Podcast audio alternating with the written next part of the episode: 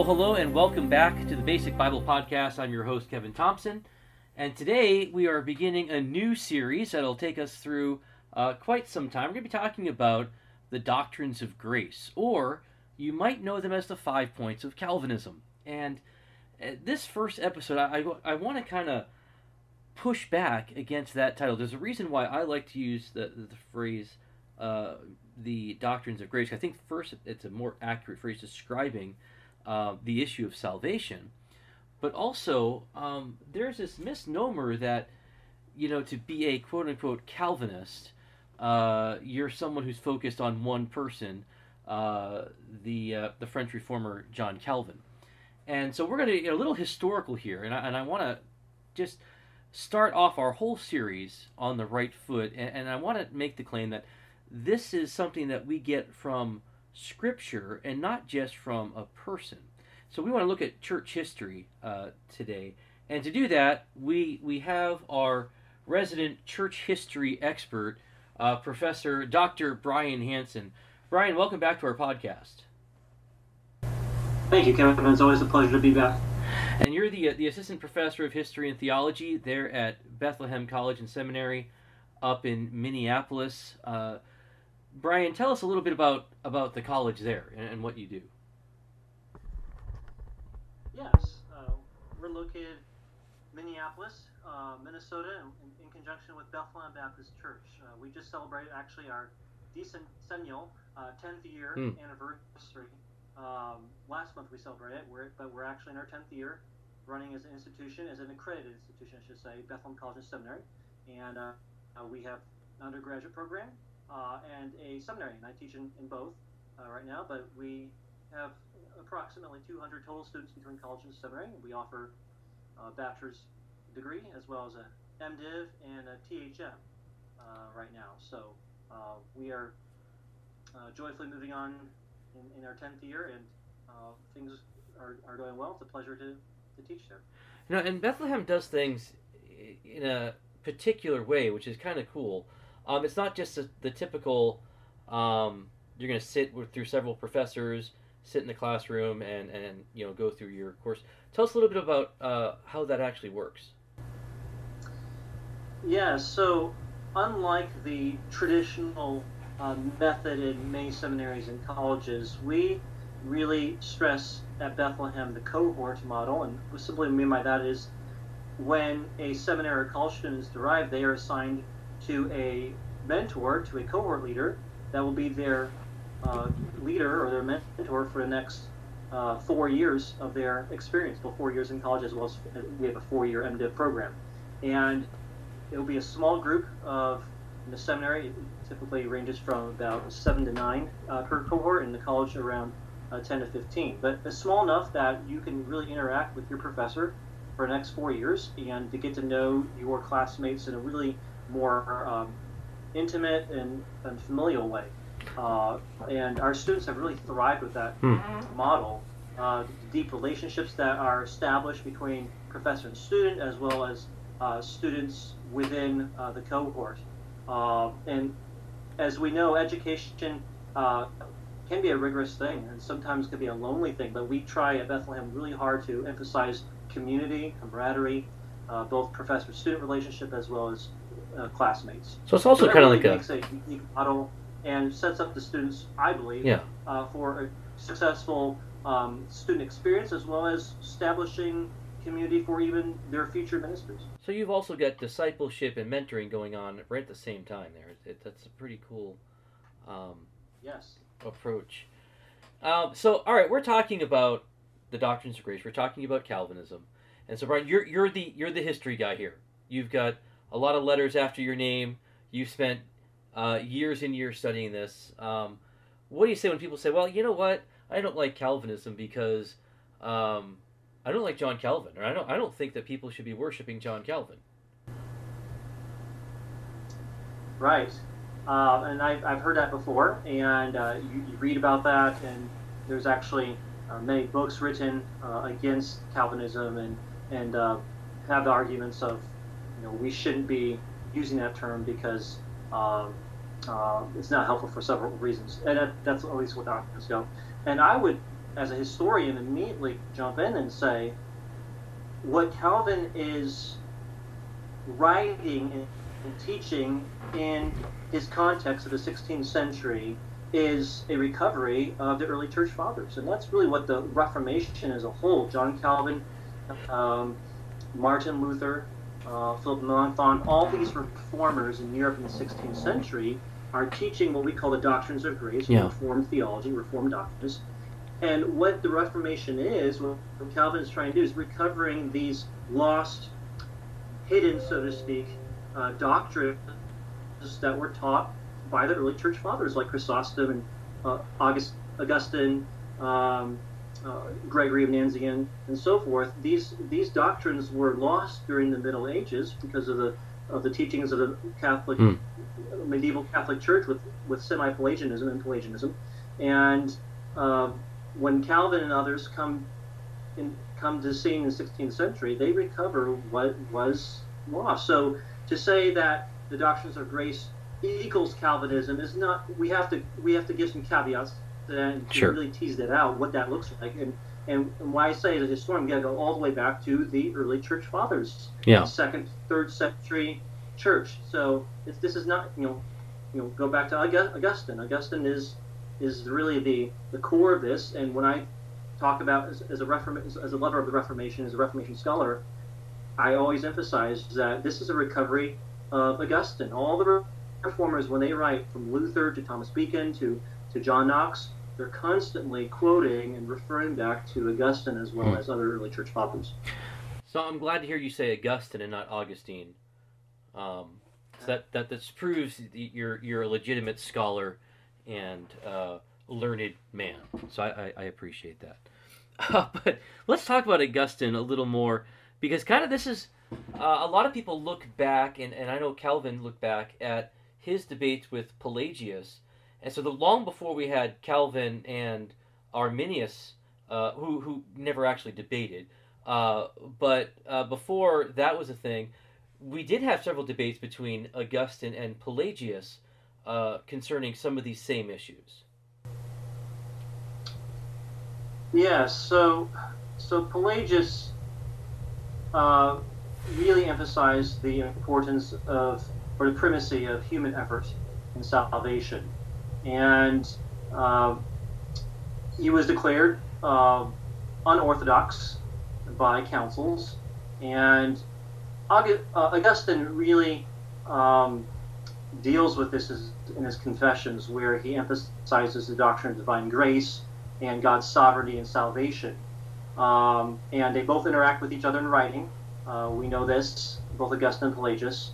And Augustine really responds to Pelagius by saying, this is, you are wrong, Pelagius. God is sovereign in all things. God is sovereign in salvation, uh, predestination, election, and there's no human effort and I, uh, um, at all. This is this is God who initiates everything in salvation um, from beginning to end. And um, if you read Confessions, Augustine is really clear on this. Mm. Of course, he's not talking about Pelagius, so to speak, but Confessions just breathes doctrines of grace and Reformed yeah. theology, so to speak, even before the term is coined. Uh, so yes, uh, uh, Augustine is, I think, really to be credited here and looked at from this point of sovereign grace and, and divine um, action, salvation, even before Calvin.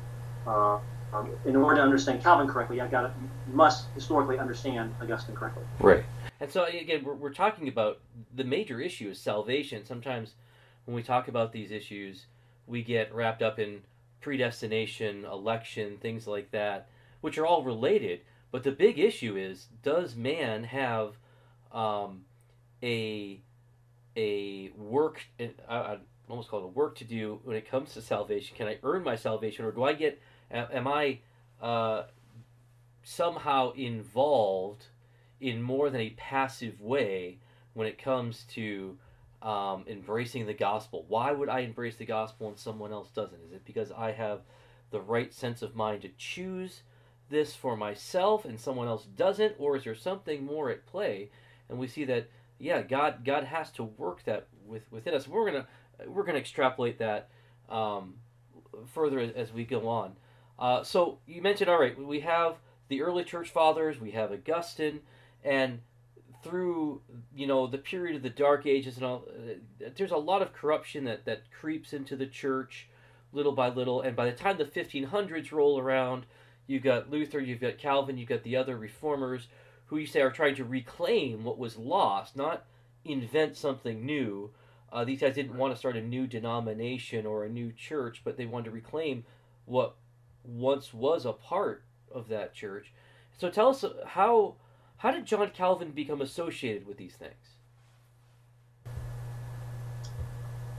Yes, uh, Calvin, his eloquence, his style, his pastoral influence in Geneva as well as in Europe was strongly felt in the sixteenth century, and because of that strong force, not necessarily his personality, we we understand from reading and understanding from various witnesses, he's actually a very introverted character. Yeah. But his writings are so powerful that they influenced the English Reformation, the Scottish Reformation, of course, and other uh, the French Reformation, um, because he's French.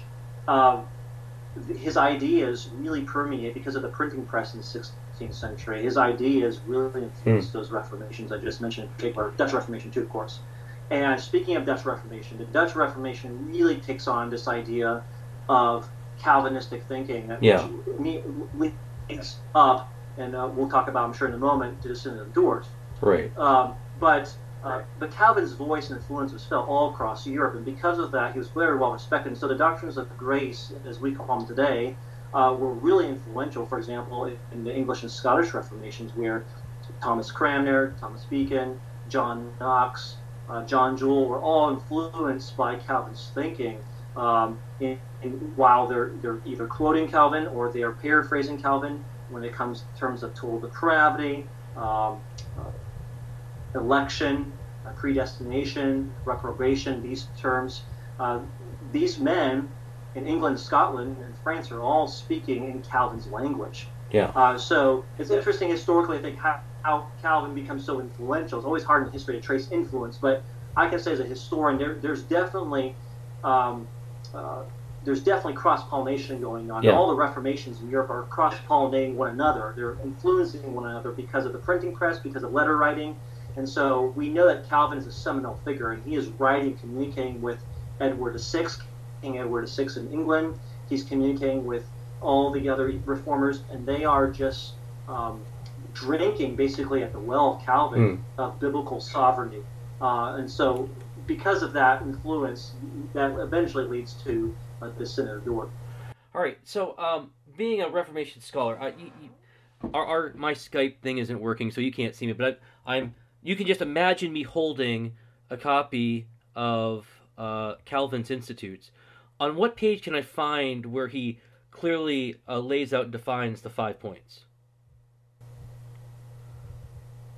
Well, he doesn't at all in his in his work. He does not give the what we call TULIP now, which right. is actually not coined until the nineteen thirties, early nineteen thirties by Lorraine Bertner.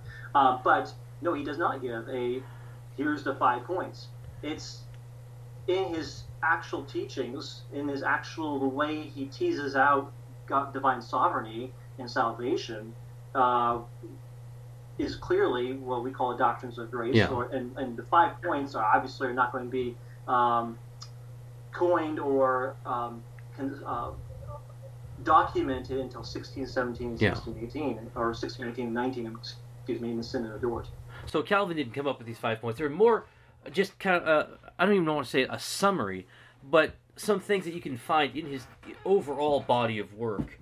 And, and, and ministry. So it wasn't just, I came up with this little system, um, but this is kind of a summary. And if, if I'm if I'm correct in my understanding of church history, it wasn't until uh, Arminius, Jacob Arminius comes along and his followers, the Remonstrants, who study uh, under uh, Calvin's successor there in Geneva, um, uh, Beza, uh, Theodore Beza, and they begin to have some differences in what he was teaching from from Calvin, and so um, really what we start to see as the five points, or what we start to see uh, as Calvinism, comes not from Calvin or, or even Beza, but from Arminius and his Remonstrants who are showing their disagreement. That is absolutely correct. Yes. Yeah, so the way the the reason why we have the quote five points of Calvinism, or the five heads of doctrine, as official term of the Synod of Dort, the five or yeah. the the canons of Dort, the five uh, heads of doctrine, is because they were a response to the five articles of Remonstrance uh, of sixteen ten. So it was the Arminians, the disciples of uh, Arminius, that uh, codified their five articles of Remonstrance. Uh, which would be the classic five points of Arminianism, as we, as we call it today. And the Calvinists, the Dutch Calvinists, respond in their Dort Synod, or Synod of Dort sixteen eighteen and nineteen, uh, with their five points. And so that's why we had the five points. These are not five points that, that Calvin wrote at all. Right. So it was just was we just acknowledged. Um, but these were five points of these uh, Calvinists in, in uh, the Dutch Republic that responded point by point, and this is what you would do in, in classical rhetoric back yeah. in, this, in the seventeenth century. You would answer your critics point by point, and what the what the Dutch Calvinists do is with each head of doctrine they have articles. Like for example, the first head of doctrine is eighteen articles, and then they end with nine rejections hmm. for the first head. And each each head has a certain number of articles and a certain number of rejections, answering each point of the Arminians point by point to make with scriptural proof, to make sure they cover every single thing that was written in the five articles of Remonstrance in sixteen ten. Okay, so tell us a little bit more about uh, the Synod of Dort and, and how that became uh, really a, a crucial point in understanding uh, some of this, and it would kind of uh, almost de define the the uh, the disagreements, define the, the, the argument today. Yes, so the brief context right before sixteen eighteen and sixteen nineteen actually goes fifteen years off the back of fifteen years and gives us a brief sketch. What happens is the theological controversy starts with uh, Jacobus, or Jacobus Arminius, um, and he was a professor, theology professor at Leiden University, and he gets into a uh, argument with another theology, prof theology professor at Leiden, named Franciscus Gomarus. Gomarus was a Calvinist uh, and a supporter of Calvin's doctrine of, of sovereignty and predestination. And they get this controversy, and this leads to a series of debates between the two men between the year sixteen oh five and sixteen oh nine regarding predestination specifically. Hmm. And after Arminius dies in sixteen oh nine, forty-three of his ministerial followers, uh, called the Remonstrants, Uh, drafted and presented their views, as we just called the five articles of Remonstrance, sixteen ten. And so that's a year, drafted a year after Arminius' death. Um, after they published that, submitted that in sixteen ten, um, the Remonstrants tried to make some uh, reconciliation politically. They were um, isolated, they were um, persecuted in many cases in the Dutch Republic during this time, because the Dutch Republic had Calvinistic leanings. So in sixteen eighteen, they appealed for uh, um, kindness and treatment from the Dutch government, uh, and that led to the Synod of Dort, where the Synod of Dort met together to decide how, what we're going to do with this Calvinist Arminian problem. It actually almost led to civil war in the Dutch Republic. That's mm. how that's how brutally um, heated this debate was between the Calvinists and the Arminians at this time. But because of this this sticking point of predestination, they called together uh, the Synod of Dort. Um, between uh, November sixteen eighteen and May sixteen nineteen. By the way, we just celebrated, I should point out, as a historian here, hmm. we just celebrated four hundred years of this, the end of it, yeah. um, sixteen nineteen, now it's twenty nineteen. Uh, they had one hundred fifty-four formal sessions uh, between wow. uh, these two groups, lots of sessions between uh, these two years. And there's only thirteen Arminian Remonstrant theologians that, that met together, Uh, while most of the others were Calvinists that met. But at the end of the session, sixteen nineteen, the Calvinists drafted this document called the the, uh, the Canons of Dort, which you have five heads of doctrine, followed by the articles for each one and the rejections, uh, rejecting the, um, the the exact five points or five articles of the Remonstrance. So that's a little bit of the mm. context and the background uh, of that document. All right, so this is... So this has been going on for quite some time, and again, we would we would make the, the, the case that this is not merely historical, but, but biblical. There's a reason why God's people have been talking about this for so long. It's because it's it's it's been here as long as God has revealed it, revealed it to us in His holy word. And so, uh, Brian, I'm, I'm kind of curious, um, was this something that you struggled with early on? I, I know my, myself, uh, when first presented with these ideas, uh, I wasn't ready to, to just embrace it. There, there were uh, objections I had, and it just didn't seem right until God had to kind of change my heart and, and open my eyes to what the Scriptures had to say. Uh, I'm kind of curious, that, did you go through any sort of uh, uh, process to where God uh, brought you to this this understanding?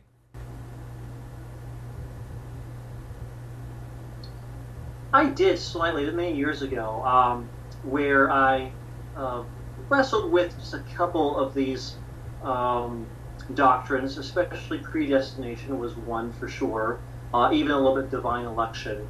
Um, I would say it was not a, a long struggle or a long wrestling, but um, but God I, really helped me uh, through the Scriptures as I studied the Scriptures and, stu- and studied the actual um, you know, Christ's words um, and, and, and the Apostle Paul, of course, in the New Testament.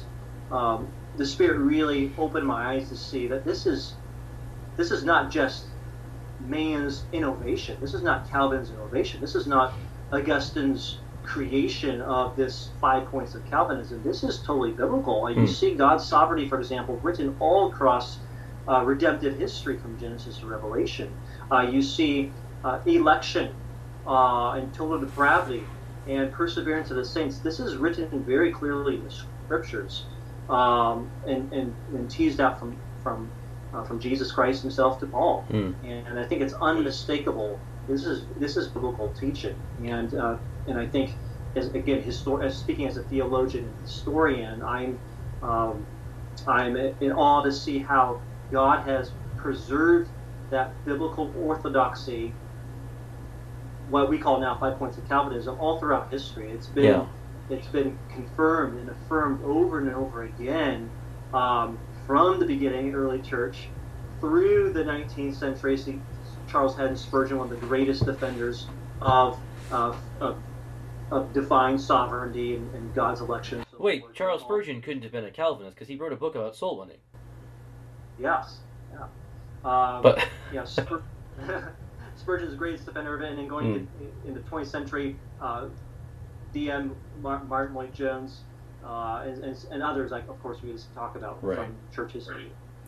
Well, and we're going to be taking the next five weeks and going through each of these points uh, one by one. We have different pastors and different authors uh, joining us for that. And then uh, we're going to air a panel discussion I hosted uh, a little while back with uh, several different viewpoints, a, a, a Calvinist, a Arminian, also a, a Lutheran pastor, mixing it up. And then we're going to do something dangerous. We're going to let uh, our co-host, Ray, who is an Arminian, he's going to give us a, a counterbalance. And then at the end of this, this series, Ray and I are going to have it out uh, mano a mano right here on the air, and uh, we'll see who's left standing uh, after that. But, of course, it's going to be a respectful discussion anyway. Uh, so I hope you'll tune in for all of that. So, Brian, thanks for joining us. And we normally uh, end each podcast talking about some recommended resources. We mentioned uh, Calvin's Institutes. We talked about Augustine's uh, Confessions. Are there any other books that, that jump to your mind that would be helpful in in studying this out a little more? I would say that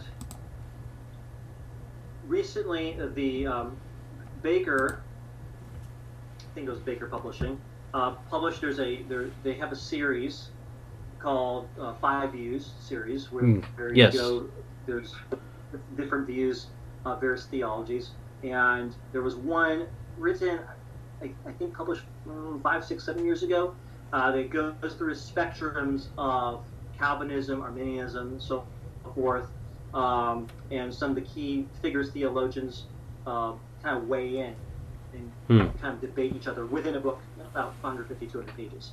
Um, so I highly recommend that. That was very helpful when I read that about five or six years ago. Um, and then I would say just any any good biography of of Calvin is always helpful. He's, so, he's definitely misrepresented, mm. and his character is often assassinated. Uh, Bruce well, Gordon, that's because he killed somebody else, right? No, I mean, what was that? That's because he killed somebody else. He killed Sylvanus, right? Well, we'll get. Right. We'll we'll we'll talk that's about obviously, that later. That's quite a bit. yeah, he's often that. But a, a good biography, a good historical biography, such as Bruce Gordon um, or someone like that, is is very helpful to get the full facts of what Calvin is about and his heart for ministry. Well, thank you very much. And, and two other books we want to mention before you leave.